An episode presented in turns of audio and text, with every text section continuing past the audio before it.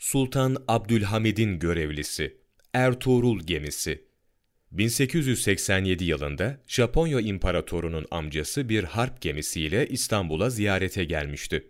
Bu dostluk ziyaretine karşılık vermek, Hint ve Pasifik okyanuslarında Türk bayrağını dalgalandırmak, oralardaki Müslüman halkı halifeye bağlamak düşüncesiyle Sultan Abdülhamid tarafından bu ziyaret için Ertuğrul Fırkateyni görevlendirildi.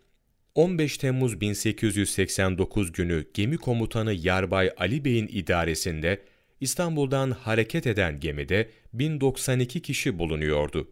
Gemi Seylan Adası, Singapur, Saigon, Hong Kong limanlarına uğradıktan sonra 28 Haziran 1889'da Japonya'nın Yokohama limanına ulaştı.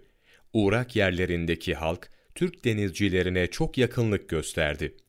Kafile Başkanı Amiral Osman Bey ve emrindeki heyet İmparator Meiji tarafından Tokyo'daki sarayında kabul olundu ve kendilerine birer nişan verildi.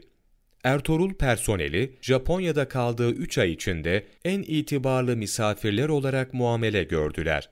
Gittikleri her yerde derin bir ilgiyle karşılandılar. 15 Eylül 1889'da Yokohama'dan hareket eden Ertuğrul gemisi iki gün sonra fırtınaya tutuldu. Fırtına şiddetlenerek tayfun haline geldi. Arka direk kırılınca açılan deliklerden makine dairesine su doldu. Bu durum gemi idaresinin tamamen kaybolmasına sebep oldu. Gemi Oskima burnundaki kayalıklara doğru sürüklenerek 18 Eylül 1889 günü battı. Amiral Osman Bey dahil 587 kişi şehit oldu.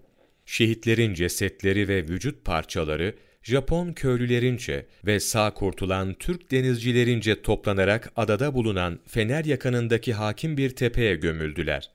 Sağ olarak kurtulanlarsa yaralı vaziyette iki Japon harp gemisi tarafından birkaç haftada Çanakkale Boğazı'na kadar getirildi.